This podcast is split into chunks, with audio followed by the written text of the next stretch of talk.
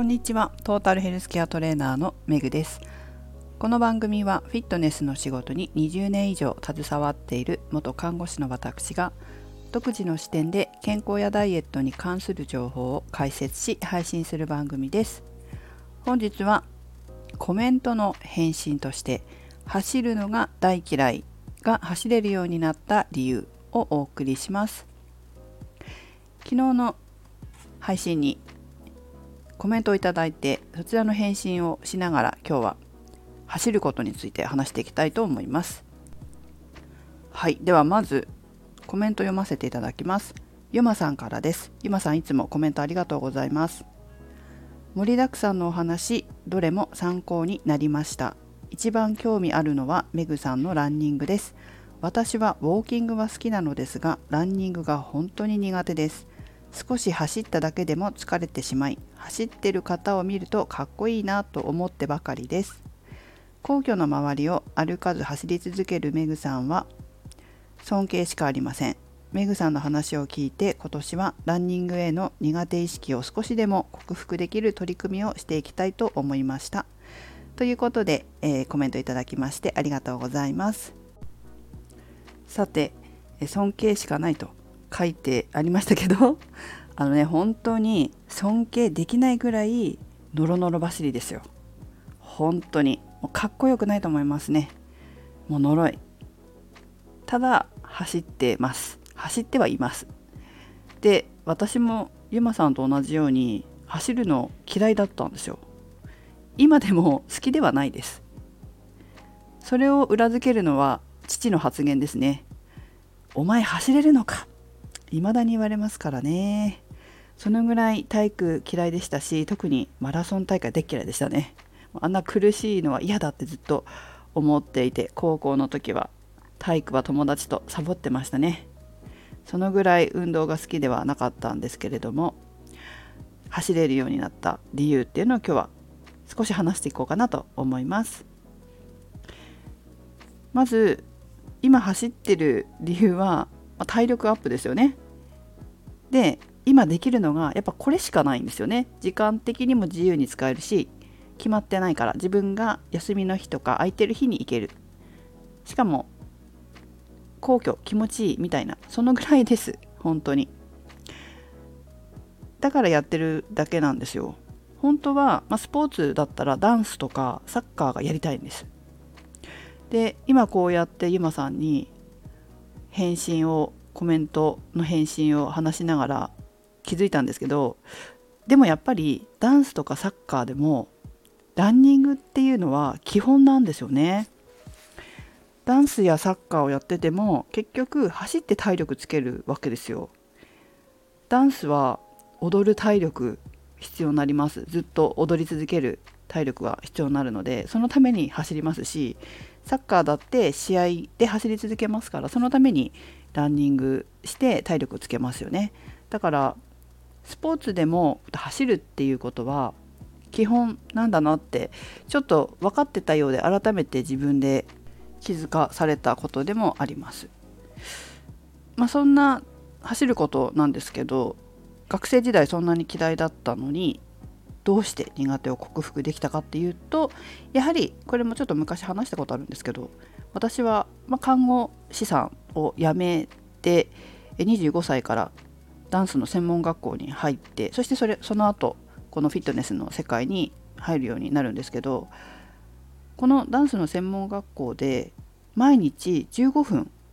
走るもしくは歩く基本的には走るってことが中心なんですけど体調に合わせて歩いたり走ったり歩いたりを繰り返したりして体を整えるっていう意味でも体力づくりっていう意味でも走ることこの15分の毎日のジョギングっていうのがあったんです。月曜日から金曜日まで学校ありましたけど必ずこの時間がありました。なのでほぼ強制的にやってたんですね。でその時も毎日走ってたわけではなくて、まあ、先生がね体調を整えるってことにも使えるから今日走ってみてあいまいちだなと思ったら歩いたっていいんだよっていうふうにおっしゃってくださったので、まあ、歩いたり走ったりしながらこう体力づくりをしてたんですね。だから環境っていうかやらざるを得ない環境に身を置いたからやってったっていうことでそれが習慣化したっていうこともあるんでしょうけどもう一つね思わぬメリットもあったんですよ。それはこれもちょっと前に話したことあるんですけど長年苦しめられてきた便秘が改善したんですよ。その便秘も本当話したことあるんですけどひどいんですよ私の便秘。もうね1週間便が出ないとか普通にあったんですよ。で出たとしてもうさぎの糞みたいな黒いこうちっちゃいコロコロしたみたいなね糞しか糞っていうか 便しか出なくて。それまでダンスもやってたんですよ。二十歳からダンスを始めてたので。それでも便秘はそんなに良くならなかったんです。でヨーグルトとか食物繊維とか意識して摂取もしたんですけどそれでもダメみたいなところがあって。結構悩んでいたこの便秘が学校でダンスの専門学校で毎日走るようになったら改善したんですよ。すっかり改善しちゃってダンスやっててもこんなに良くならなかったのに走ったら良くなったっていうことで私にとってはこのランニングっていうのはすごい体の救世主だったわけです。そしてその後、まあ、ダンスの専門学校に行きながらフィットネスクラブでアルバイトをしてたんですが卒業した後は、まあ、エアロビクスのインストラクターとかスタッフなんかもやってました。でエアロビクスのインストラクターっていうのは、まあ、インストラクターだったら何でもそうですけど動きながら喋んなきゃいけないんですね。動きながら喋り生徒さんのことをよく見回し安全性を確認したり音と動きを合わせたりそして環境もね暑くないか寒くないかとかあの人できてないとかいろんなことを見なきゃいけないんですよ。すごいエネルギーを使うんですよインストラクターって。でその体力をつけるのにもやっぱり走るっていうことが大切だったからそのまま走ることは卒業しても専門学校を卒業して働くようになってからも継続してやってました。そしたらですね今度ねランナーズハイになったんですよ。ランナーズハイって聞いたことある方いらっしゃるかと思いますけれども走っているとすごく気持ちよくなるんですね。まあなんかちょっと調べたらナイキのホームページにはランナーズハイとは走った後に短時間訪れる強い幸福感のことを言う。この感覚は穏やかな気持ちをもたらし高負荷のワークアウトをした後よりもさらに落ち着いた状態になる。とか言って、まあ、書いてあるんですけど、まあ、そういう状態になったわけでしょそうするとこのランナーズハイの状態になりたくてまた走るわけですね。でそのうちに体調が悪くても走ろうとし始めちゃうんですよ。そしてやりすぎてオーバーワークになるっていうことがあったんですね。ただやはりこういったスポーツのことフィットネスのこと勉強、ね、してるのであこれオーバーワークだなって分かったからそれを抑えることができたっていうのは良かったと思うんですけど皆さんもランニングを始めたらこうランナーズハイを経験してその後私のようにやりすぎて、まあ、怪我までしなかったけど膝は痛くなったかなっていうことがあったのでえ皆さんも気をつけてくださいね。オーバーワークならないようにしてください。はい。これが私の走れるようになった理由なんですけどもやはり一番大きいのは走る必要性があった。その環境に身を置いたっていうことだと思います。でそこから思わぬメリットがあってそれで走ることができるようになったっていうことですね。まあ、ランナーズハイは昔経験しましたけれども今はもうすっかりないです。すっかりないですね。なので、えー、走りたくて走ってないっていう感じはありますけどでもあのここからはもう一つ走れるようになるっていう理由っていうか走れるようになる方法の一つではあるんですけどやっぱりこう大事なことの一つに心の使い方っていうのもあるんですよ。これまでのその学生時代とかのように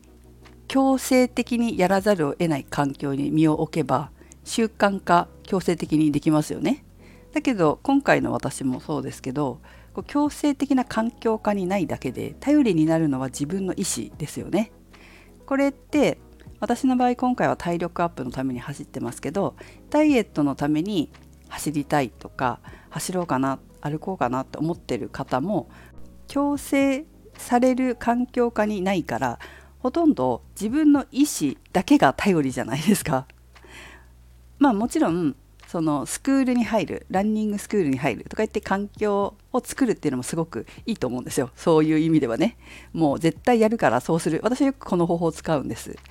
例えば、まあ、本当英語習いたいですよ。英語習いたくて、えーと、自分で自分の意思でラジオ英会話とかやるんですけど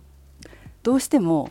忙しくなってると聞き忘れたとかってあるわけですよね。そういう場合もう予約を取るお金を払って予約を取るっていうことで絶対にやる環境に身を置くっていうことをこうあえてやるんですよ。私の場合だと。まあ、今ちょっとまだお教室が探せてないので見つけられてないからまだ申し込んでもないですけどしかもうちの旦那さんね英会話学校で仕事してたからいろいろこう言われるんですよね。なのでこう適した場所が今見つかってないんですけどそのうち見つかると私もいつも思考して現実化しようかなというふうに思っております。まあ、そのちょっと話それましたけど、まあ、そんな感じで強制的にやる場所に身を置くっていうことがあればやるようになるし習慣化すると思うのでそれも一つの手だと思いますがそうでない場合本当に自分の意思じゃないですか自分の意思が全て頼りになってくるとその時に必要なのが心の使い方かなっていうふうに思います。まあ、この心の使い方について話すとまた長くなってしまうのでそれはまた別の機会にお話ししたいなと思います。ということで、えー、まあね、自分の意思も大切になってくるんですがなかなかそうもいかないという方は私のように強制的に環境に身を置くっていう機会をね作るっていうのもいいんじゃないかと思います。ということでこの皇居ランニングウォーキングはちょっと日程を今月末に決めるんですけど私の方でも主催して開催します。これはね皆さんが強制的に走る歩くという環境作るための一つになるかもしれません。まだね日程決まってないですけど3月あたりにまず1回目を開催する予定になっておりますのでぜひそちらご興味ある方、まあ、皇居なので東京になってしまいますが聞いてくださってる方日程が合えばぜひご参加くださいそして定期的にやるっていうのもいいかなと思っておりますそうすることで、まあ、例えば私みたいにね全然走れなかったのに歩いたり走ったりを繰り返してたのにずっと走れるようになったみたいなことが生じると自分の自信にもつながるしじゃあ定期的に開催する中で自分でも次にこういうふうになりたいっていう目標ができれば練習もするかもしれませんしねそうすると多少は強制力も働いて継続のきっかけにつながるということもあるかもしれません。はい。ということで、え企画しておりますので、日程が決まったら皆さんの方にもご案内いたします。ぜひご参加ください。はい。では今日は走るのが大嫌いだったのが、走れるようになった理由っていう私の理由でしたけども、お送りしました。まあ、何かのお役に立てれば幸いです。それでは、メグでした。